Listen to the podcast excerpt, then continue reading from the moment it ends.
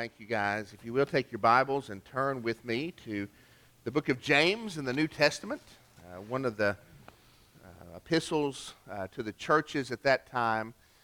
Uh, it's in the back part of your Bible if you are unfamiliar with it. Uh, right before Hebrews, or at, right after Hebrews, excuse me, uh, you'll find um, the little book of James. And we're going to be looking again today at the topic of the Bible, what we know about God's Word. We've been in this series for a while, and the heart here uh, is to make sure we know the foundation on which we stand. Uh, to make sure that we and our kids aren't launched week after week out into the world and we're not sending our kids to college and into marriage and into the workplace having a, a sense of the church, uh, a sense of morality, but really having no confidence in an authoritative foundation that we stand upon. And so that's uh, the heart behind this series of messages. We've learned so much about God's Word already, about how it's trustworthy and true and altogether right and authoritative. And today we come to um, a message with the title, The Bible, God's Life Changing Word. It's supposed to make a difference uh, in our lives. I got uh, a lot of comments this morning from you, of course, about yesterday's football game, I was so looking forward to the possibility this year uh, that I might could wear orange uh, this Sunday. Um, but that possibility vaporized uh, yesterday in a decisive way. This morning, you even had your children kicking me in the shins, and uh, it was a. it was bad news. I saw this uh, this mug. This, somebody says it's going to be our new church mug, uh, right there and it says, and all God's people said, Go dogs. I was downstairs in the children's wing, and one of the workers rushed out into the hallway to get their thoughts in on it. And uh, they said, I guess it's just that Georgia came to the game mad, that they were mad. And do you know what they were mad about? Being ranked what? Number three, right? All week long, they were mad about being number three. With Tennessee number one, they came to that game angry, and maybe it paid off. I don't know if that was what was behind it uh, or not. Uh, but there's a frustration when something is not in its proper place, uh, when, when something's out of, of the spot that it is rightfully entitled to be in. We don't like that, do we?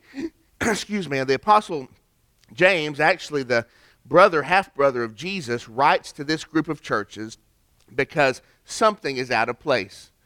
God's word is not where it's supposed to be in their lives, their, their personal lives, and in the heart of the church. And there was conflict uh, all throughout these churches.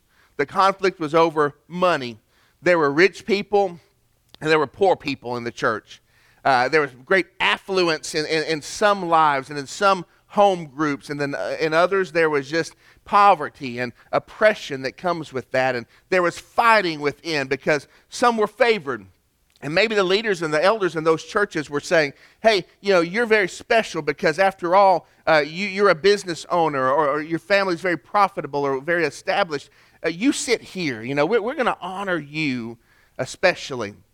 At the Lord's Supper time, maybe they got to go first in line or maybe they got a, a bigger portion at the table. There was fighting going on because of. There was fighting over worldliness. Maybe some of these families wanted some of the, the privileges and some of the comfort, comforts of the world, of a sinful world, to come into their new Christian lives. And it was wrong.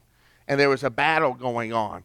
And in the Christian setting, the church setting, there might be those who, as someone was teaching, would just shout out in anger would just interrupt that person and, and say uh, what their attitude or what their opinion was without patience, without consulting the Word of God, without knowing from, from His truth what mattered.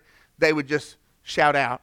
And they were angry at each other over wickedness. And the Bible even here uh, uses the, the word like an overflow. There's a rampant wickedness happening among some of these people because guess what? There was a rampant wickedness in the world. I mean, it, it was, uh, we could go on about it. It, it. It's unseemly to even talk about the things being done in that culture. And people said, this can also be a part of the church. Wouldn't that be neat if we could have it both ways? And there was fighting going on. And the reason for the conflict might have seemed to be all these issues, but it was really because the Word of God had not been allowed to take its proper place. And so we're going to look at this this morning, and we're going to read together beginning of verse 19. If you don't have a Bible today, these words will be on the screen. And if you don't have a Bible in your life, we don't want anyone leaving here without a good, reliable copy of God's Word just for you. And we have those. They're very nice, uh, very quality uh, translations back on the table in the back for you. You take that if you need it. Uh, no strings attached, just a gift from our heart to yours. Verse 19. This man, James, half brother of Jesus, writing to probably a collective of churches, not, not one single church, but house churches in this region. he writes out of love. You'll see that in the opening statement here. He sends this to them to address the issues. Know this, my beloved brothers. This may seem very, um, I don't know, um, very high minded, but it, it's, a, it's, a, it's a word of affection. Listen, dear ones, uh, my beloved brothers, let every person be quick to hear. That means slow down and listen a little bit before you just, oh, I got to have it my way. Before you just shout out your opinion or your thought on things or uh, how you expect. I mean, be quick instead of shouting to listen. Be, you hear, listen. Be slow to speak. Be slow to anger. For the, for the anger of man does not produce the righteousness of God. Where do we see the anger of man in our culture today when it comes to Christians? When it comes to Christians lashing out about politics, for instance? When it comes to Christians who want to lash out about uh, uh, political matters or pieces of legislation? When, when pastors uh, cannot resist the, the public platforms afforded to us by social media, Twitter, and we just become little Twitter bots spewing out, just railing about every corporate decision and who did this, who did that, and who went to Disney. And, and uh, we just, uh, anger. And the, the Bible says here, the anger of man, be careful, slow down. The anger of man does not produce the righteousness of God. Therefore, put away all filthiness. The word here just means you're dirty. It literally means dirty. It's mostly used of, of items or garments. I mean, they need washed. Here it's applied to people. Put away this nastiness that you're arguing about in the world that you want as a part of your new life in Christ. Put away this old junk and the rampant wickedness and receive. That word is key here. Receive Stop putting out so much. Stop being such producers of your, your opinions and your attitudes and what you want and the wickedness. Uh, stop being a people of output and become a people of intake. Receive this. Receive with meekness or humbleness the implanted word which is able to save your souls.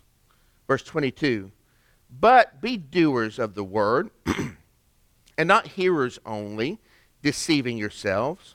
For if anyone is a hearer of the word and not a doer, he is like a man who looks intently at his natural face in a mirror. For he looks at himself. Now, the word natural there is important. I mean, y- I, y'all ever looked at your natural face in the mirror? Right? Some husbands say, I've seen the natural face, right? I mean, don't say it right now, but uh, you say the, the natural face uh, in the, the mirror. I mean, you, we don't share that with a lot of people because what? Sometimes it's ugly, right? It's, it's not. I wake up in the morning, I've told you this before. I bring up my iPhone. It's supposed to recognize my face, but in, mo- in the morning when I first wake up, my iPhone makes me use the passcode. It does not like, it does not like what it sees. Um, you look in the mirror, the, the person who looks in God's Word and, and says, Yeah, I've heard it. Okay, I got it. It's in here, and that's good enough.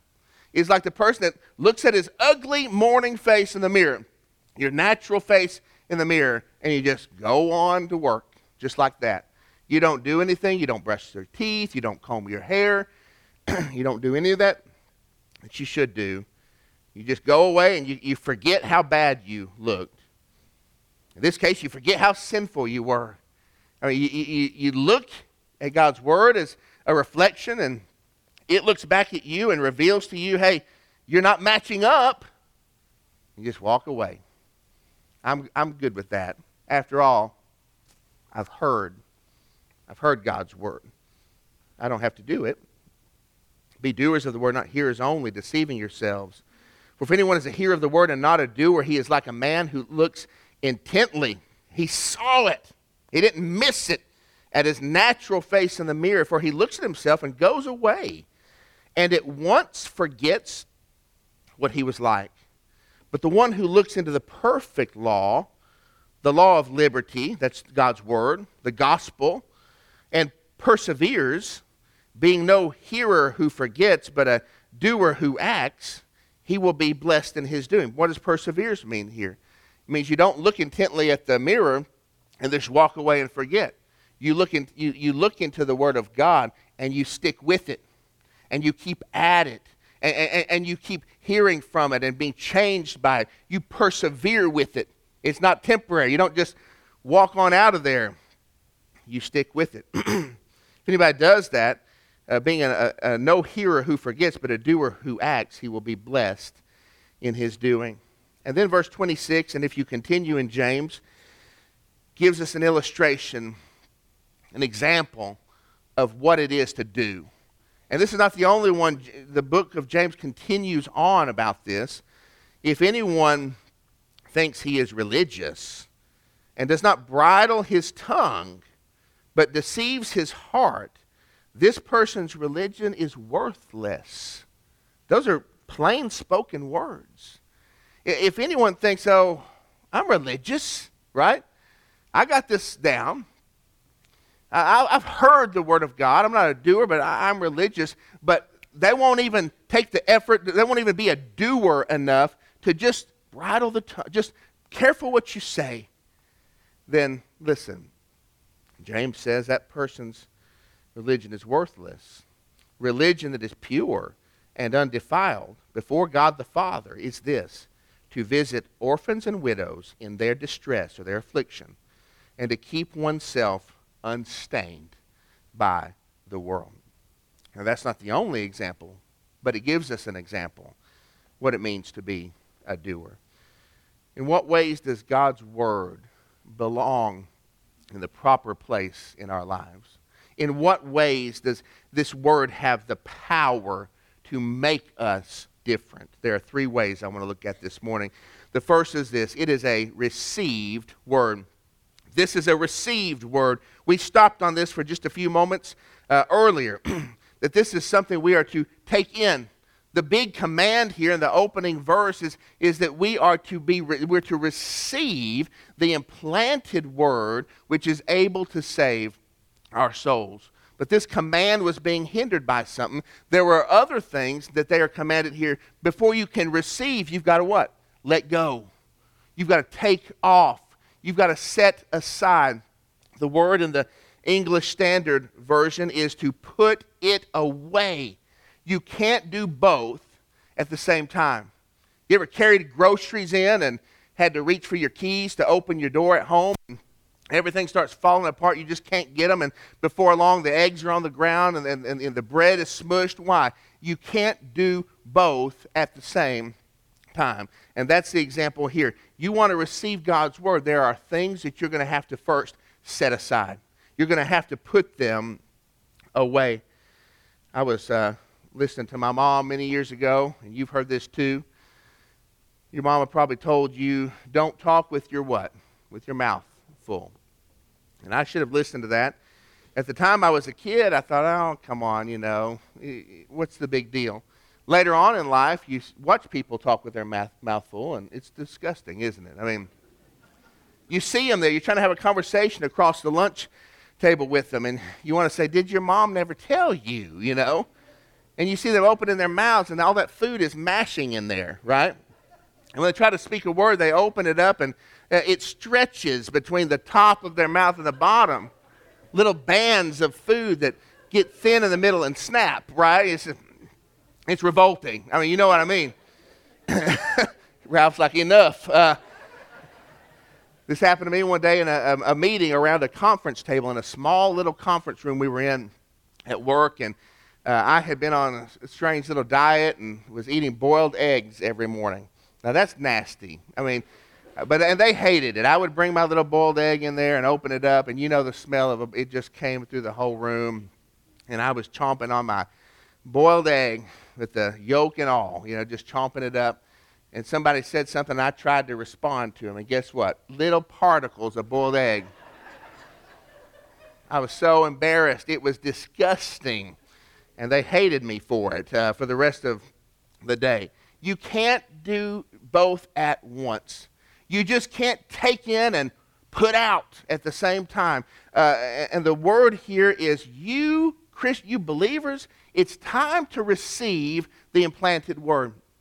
The implanted word uh, was already within them in some sense. Maybe they had already heard it.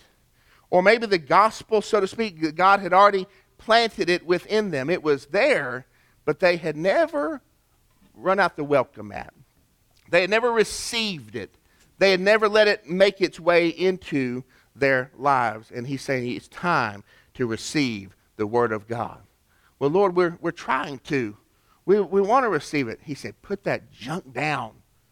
Stop it with your anger. Stop it with your foolishness. Stop it with your worldliness. Stop it with your wickedness. You've got to lay these things aside. The powerful working of God's word in our lives does not happen when we refuse to keep the pathway clear for it to make its way within us. Do you understand that? We have got to keep the pathway open. We, we can't fill our arms with activities and opportunities. We can't uh, fill our lives with that, that last email before bedtime. I got to get it out. And, and, and, that first post, the first thing in the morning. And, and, and our arms are so full, we can't fill it with worldliness. The things from this world that, oh man, you wish you could hang on to. Those sins and that carnality that everybody seems to be enjoying. And, there is a glint to it, an attractiveness to it that we don't want to say no to. God says, receive the, receive the implanted word. Embrace it. Let it fill into your life. Say, Lord, oh, I'm trying, but I can't lay this stuff down. We've got to clear the pathway for the Word of God. What we wind up with is a situation where righteousness, the righteousness of God is not being produced because God's people will not put away the things that are obstructing the path. The righteousness of God is not being produced. It's right here in this text. The righteousness of God is not being produced because we will not put away the things that are keeping God's word from making its home in the inner places within us. The very places that God desires to speak are the very places that we make at home the distractions of a sinful world or a sinful life. That's what we wind up with. What is your life too full of?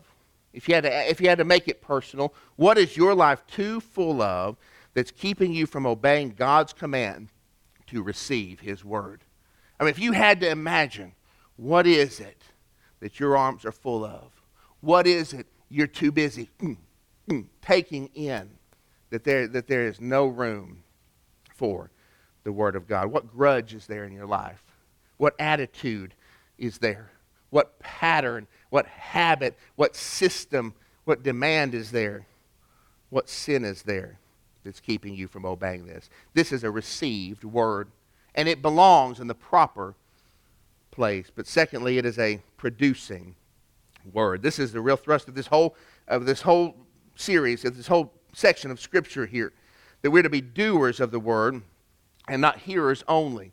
And if we are hearers only, we deceive ourselves. Why is that a deception? Because to, to receive the Word of God has two parts, not just one. It's not just to be a hearer of the Word, but also to be a doer of the Word. And the deception, we are deceived when we have heard the Word of God and we think, well, then I have received it. The Bible says, no, you need to be a hearer, both a hearer and a doer. Hearing the word alone does not constitute receiving God's word. Can you imagine going to a steakhouse? If you think of your favorite steakhouse, mine is probably Texas Roadhouse. Uh, they have good steaks, they're cheaper, and uh, they're not over seasoned like at Outback. So now you know. But anyway, uh, that's uh, that's my favorite one, and we go there sometimes on vacation. And uh, can you imagine going to your favorite steakhouse and they bring out that steak, and it comes on one of those platters that's metal. Right? The platter itself is hot. Maybe it's even cooked on that platter. It's, it's metal, it has wood around it. You know the steakhouse platters that come out, and, and you take your ear and you just listen for a minute at that steak.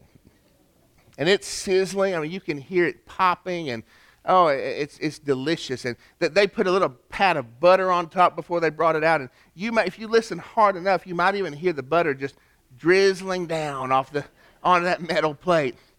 It's delicious. And you think, well, you know, I want to get the full effect. I'm going to sniff it. And so you, you put your face, you just, oh, you just take it in, and you can smell all the great things of a perfectly cooked steak. And you look at it, it's got that pattern on it where they, they grilled it one way, then they flipped it 180 degrees, and not, you know, the checker, that's a checkerboard steak pattern. It's just perfect. I mean, it's just the delight, the, the, the delight that you had hoped for. And then you just push it back and say, hey, that was a great meal. I'm so glad we came here tonight. The steak was delicious, but you never did what? You never ate it. It's absurd. That is absurd, isn't it? And the absurdity should be evident to us in this text that someone could hear the very Word of God as authoritative and true and uh, living and active and sharp as a double edged sword, as we've talked about it, cutting right to the division of uh, soul and spirit, of joint and marrow. Uh, uh, it's a difference making word. It's, it's the eternal truth of God. It contains the words of salvation. And we just listen a little bit and take it in and then push it back before we ever let ourselves be changed into doers by the Word of God. There's a man in our church who shared his testimony with me uh, several months back. He was in the military, and somebody reached out to him and said, uh, Would you like to come and meet with me? We'll have a Bible study discussion. You know, we'll, we'll explore this together. And out of interest, the man went. This junior, this uh, junior rank uh, went to uh, meet with this older guy, and, and they spent some time week after week uh, at, at, a, at a lunch table, and, and they um, went through this and studied it. And the gospel was presented, and it was clear, and it arose out of Scripture. And, uh, and finally, the, the man, the, the mentor, if you will, uh, said to this younger officer, this younger enlisted person, said, Would you like to make this decision today? Is this something you would like to do? Would you like to trust your heart to Jesus? And the answer was clear no, I don't think so. But I sure would like to continue this with you. And the man said, No. He said, What do you mean, no? And the man said, looked him in the eye and said, You have been presented with the words of eternal life. I mean, this is the, the life giving well that springs up to salvation within you. The door to heaven is open by the blood of the cross, the very Son of God gave of himself what he did not owe so that you could be forgiven of your rightful guilt. And you're going to say no to that? Well, there's no need for us to go on in an intellectual pursuit of these life giving words if you're not going to let it, what? Change you. And that's the message here today. This is to be a producing word. The word of God is not to lie dormant and docile in the life of a Christian, like some tame, miniaturized little pet that we can keep around. God speaks with power, and if this power ought to be evident anywhere, it ought to show itself in the way it moves the lives of His own people. Do you agree with that today? It ought to show up. Ephesians chapter 2 puts it this way for our benefit. He says, For we are His workmanship, created in Christ Jesus for good works. Your new life, created, born again in Christ Jesus, is for good works which God prepared beforehand that we should walk in them. It ought to produce something in our lives. What works are showing up? What works are showing up in your life because of the presence of God's Word? An honest question. A question for me, too. What works are showing up in your life because of God's Word? I don't mean 10 years ago. I don't mean at that period of, right now. What's going on is the Word of God making a difference in your life. But lastly, it's a shaping word. This is to be a shaping word. The difference is to make us doers for one, but it's also to draw us more into the likeness of God's own character, of God's own holiness shown here in His Word.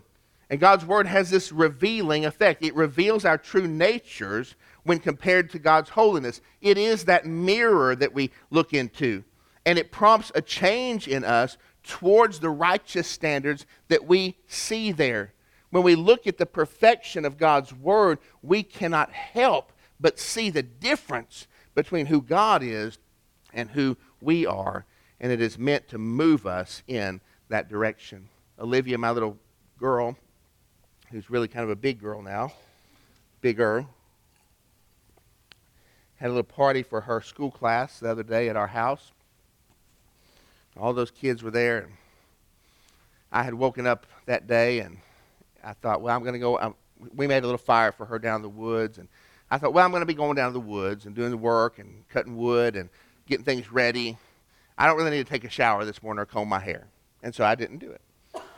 I didn't comb my hair. I didn't take a shower. I didn't brush my. I didn't do nothing, y'all. Uh, I just got up, put on some woods clothes, went down there and started cutting up some wood and building a fire and setting out chairs and putting gas in the lawnmower and all the things that you do. Well, it wasn't long that the party was here. And people arrived for the party. And I cooked out the burgers and, and um, got everything ready. I met moms and dads and said hello. And thank you for bringing your daughter or your son to this party and, uh, you know, all that you do. And at some point, uh, Erica, rather, Erica, my sweet wife Erica, came up to me and she said this. I got it written down here exactly word for word. She said, I wish you didn't look like you do. now, a few things. Somehow, somehow, ladies, y'all get away with saying stuff to us. That if we said it to you, it'd be like a nuclear explosion went off. It'd be a life ender. Right? It, just imagine if I had sit, gone to Erica or you had gone to your sweet wife and said uh, in one moment of time, said, I wish you didn't look the way you do. Right?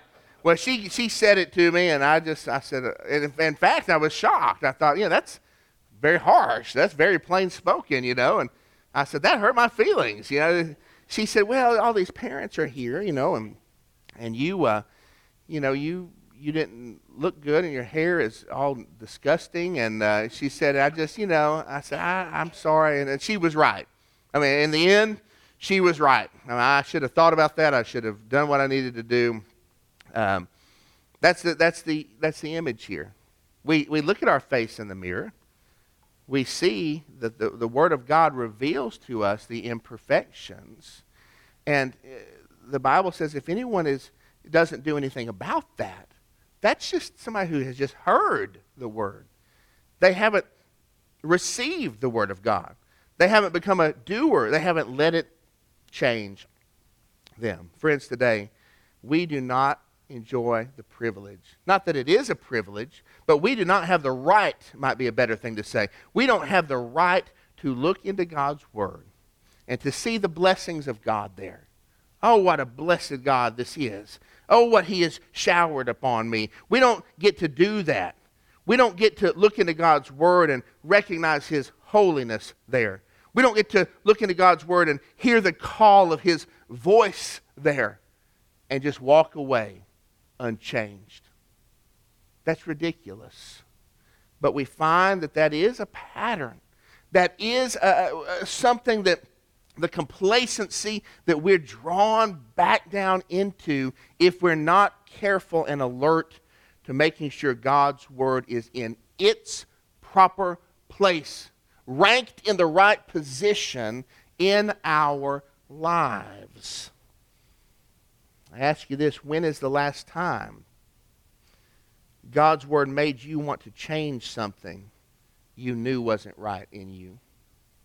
When is the last time that you looked in God's Word and that mirror reflected God's holiness and your unrighteousness and it convicted you, convinced you, burdened you, weighed you down? I need to change this. And I don't have the strength to do it. So I'm going to go to God and you begin praying, Lord, change me.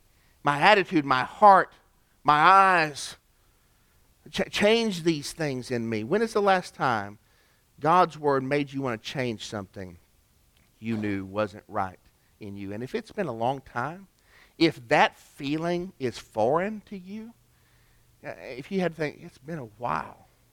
You know, when as a teenager, a child, when I was early walking with the Lord, I remember those things. I remember that sincere connection that I felt to that.